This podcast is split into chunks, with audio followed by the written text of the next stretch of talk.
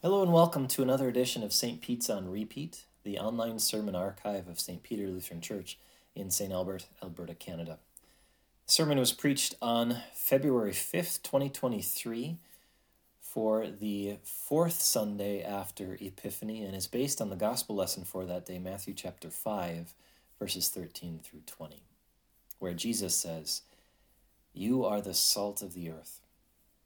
But if the salt loses its saltiness, how can it be made salty again? It is no longer good for anything except to be thrown out and trampled underfoot. You are the light of the world. A town built on a hill cannot be hidden, neither do people light a lamp and put it under a bowl. Instead, they put it on its stand, and it gives light to everyone in the house. In the same way, let your light shine before others, that they may see your good deeds and glorify your Father in heaven. Do not think that I have come to abolish the law or the prophets. I have not come to abolish them, but to fulfill them. For truly I tell you, until heaven and earth disappear, not the smallest letter, not the least stroke of a pen, will by any means disappear from the law until everything is accomplished. Therefore, anyone who sets aside one of the least of these commands and teaches others accordingly will be called least in the kingdom of heaven. But whoever practices and teaches these commands will be called great in the kingdom of heaven. For I tell you that unless your righteousness surpasses that of the Pharisees and teachers of the law, you will certainly not enter the kingdom of heaven. This is the word of our Lord. Dear brothers and sisters in Christ, I've gotten into the habit of making eggs for breakfast recently. What kinds of things do you put in your eggs? For me, it, it largely depends on what we have on hand. If, if we have bell peppers or onions, I might dice them up. If it's after Christmas and we have some leftover ham, you better believe there'll be a pork product in there. Whatever cheese we have on hand, that just goes without saying, it's going in there. Then to top it off, no matter what time of year it is, no matter what else I put in those eggs, I will reach into the cupboard and grab some salt. Salt just makes everything taste better.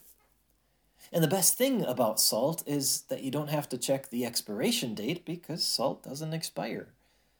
You don't have to squeeze it, sniff it, or sample it to see if it's still good. Salt is salt is salt. It is reliable. You always know what you're getting. So at any time of day, no matter how long it's been in the cupboard, no matter what I'm making, I can grab some salt and count on it to do what salt does. I don't have to give salt a pep talk before I use it. Now go and be salty. It just is, by its very nature, salty. You are salt. That's what Jesus said in his Sermon on the Mount. We started studying this sermon last week. We'll keep talking about it next week, too. It's the most famous sermon ever preached. It goes on for three chapters of Matthew's Gospel and tells us so many things. Most of all, Jesus' Sermon on the Mount is highly practical. Over and over again in this sermon, Jesus tells us what a Christian is supposed to do. Today's portion of Jesus' sermon is different, though, isn't it? Jesus isn't telling you what to do, He's telling you what you are. Jesus didn't tell his disciples, now listen up, here's what I want you to do. I want you to go and be your saltiest self. No, he said, You are the salt of the earth. Over the centuries, Christians have debated exactly what that means. Since salt acts as a preservative, are, are we supposed to help preserve the world from the potential evils that could take place here? Since salt makes things taste better, are we supposed to spice life up with our own unique Christian flavor? I think there may be an element of both involved here, but the way that Jesus himself explains this seven word sentence in the next sentence leads me to believe that he isn't talking about preservatives or spiciness. He's talking about distinctiveness and consistency. You can tell when there's salt in your eggs at breakfast. The world can tell when a Christian walks into the room, or, at least it should be able to. Have you ever heard the expression that you are the only Bible that some people will ever read? It is so true, especially where we live. I mentioned it a couple weeks ago only 13% of Canadians go to church regularly. That means that 87% do not. That leaves a huge segment of your world that either doesn't know Jesus at all, has never cracked open a Bible, or at the very least doesn't know Jesus very well. You are the only Bible that many people in your life will ever read.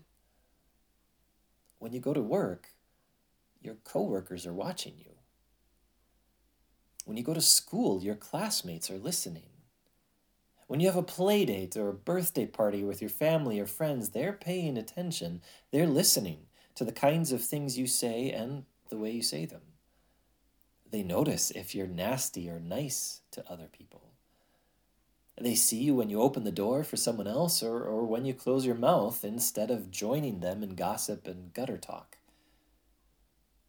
They're watching, they're listening.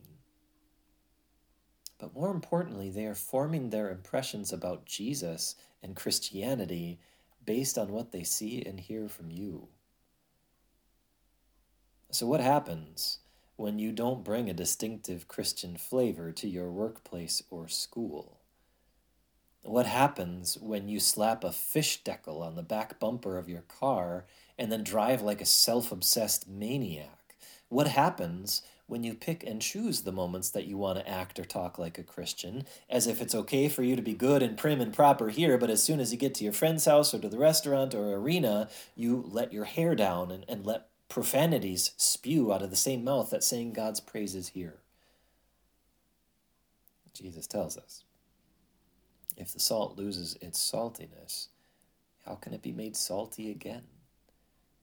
It is no longer good for anything except to be thrown out and trampled underfoot. A Christian who doesn't act like a Christian is of no use to anyone. If you are inconsistent, insincere, or indifferent in your faith, you're not helping anybody else. In fact, you're hurting other people because you are giving them a false impression about Jesus. You're making it seem as if God doesn't care about what people do, or you are casting Jesus and his name in such a negative light that no one wants anything to do with him. A Christian who doesn't act like a Christian is of no use to anyone. If you are inconsistent, insincere, or indifferent in your faith, you're not helping yourself either. Jesus says that you're not good for anything except to be thrown out and trampled underfoot. Your faith is dead, and so is your hope for a future in heaven with Him. That was the last verse of our text for today. For I tell you that unless your righteousness surpasses that of the Pharisees and teachers of the law, you will certainly not enter the kingdom of heaven. Is that intimidating to you?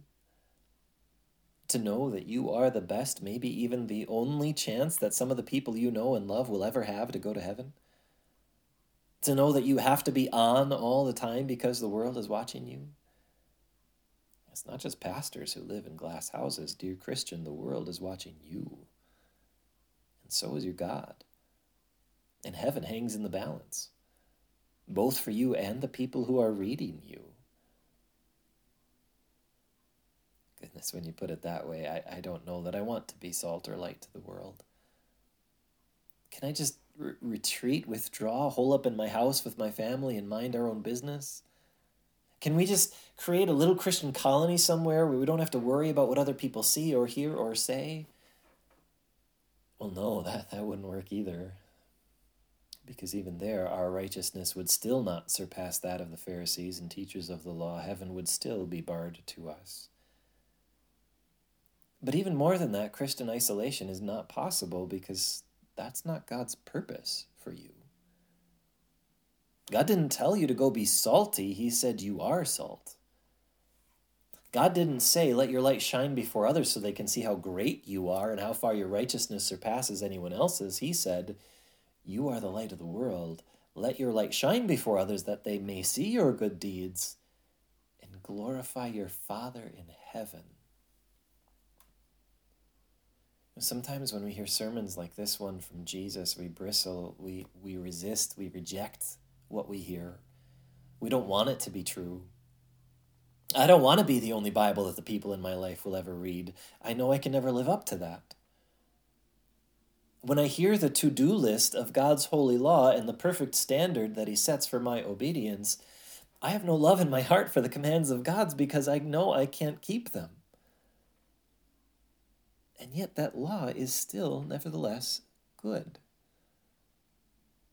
Jesus says, Do not think that I have come to abolish the law or the prophets. Oh, but Jesus, wouldn't that make my life so much easier? He said, I have not come to abolish them, but to fulfill them. That actually does make my life so much easier. Sometimes God's commands and his perfect standard for our righteousness seem so unattainable that it feels unfair and downright cruel for God to hold them over us. But God's law is good. It was given for our good. When he tells us not to murder, cheat, or steal, he's protecting life and marriages and property. When he tells us not to lie or covet or show disrespect, he's protecting the truth and your satisfaction and your relationships. The fact that we can't keep the law doesn't make the law bad, it makes us bad. In fact, the law is so good that if someone were able to keep it perfectly, he'd get to go to heaven, purely on the merits of his own goodness. Keeping the law is and always has been a legitimate way to get to heaven. It's just that no one has ever been able to live up to it. No one, of course, except for Jesus. Jesus did not come to abolish the law or the prophets, but to fulfill them. I mean, talk about the only, being the only Bible some people will ever read. Jesus was the Word of God in the flesh. When people looked at him, they saw what God expects of you. When people listened to him, they did not hear hypocrisy or hatred or one more guy up on his high horse. They heard the truth and the love of God. They heard that, that God hates sin and punishes it, but that God has forgiven you through his Son. His perfect, sinless, spotless Son, who sacrificed himself in your place on a cross, who paid for your sin with his life, who opened heaven to you and countless others whose righteousness does not surpass that of the Pharisees and the teachers of the law, but whose hope is in him and his righteousness.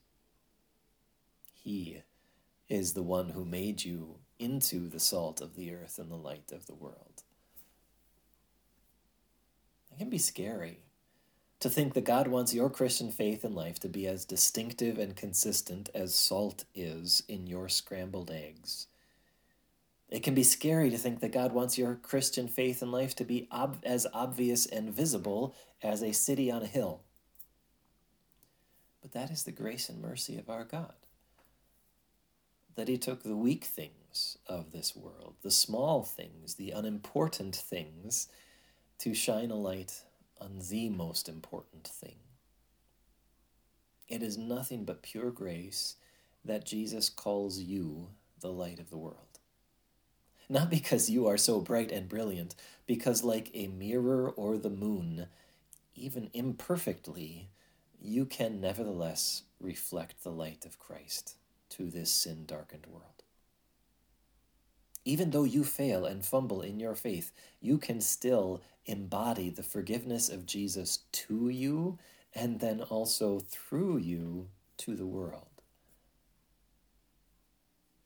I thank God that, that Jesus' command to you is not be salty or be bright and brilliant. It's his promise and a miracle of his grace that says, You are salt. You are light. That's what God has made you. The goal is not to be saltier or brighter. It's not to be what it's it's it is to be what God has made you distinctively and consistently and visibly. the goal is is not to hide our light under a bushel or or to let our flavor taste like the world around us. It's it's not even to let other people see our good deeds so that they know how good we are, but so that they can know how good Jesus is. You are the salt of the earth. You are the light of the world. That's what God has made you. Now may God work in you and through you to know God's love and to show God's love to the world in Christ Jesus our Lord. To him be all glory and honor and praise forever and ever. Amen.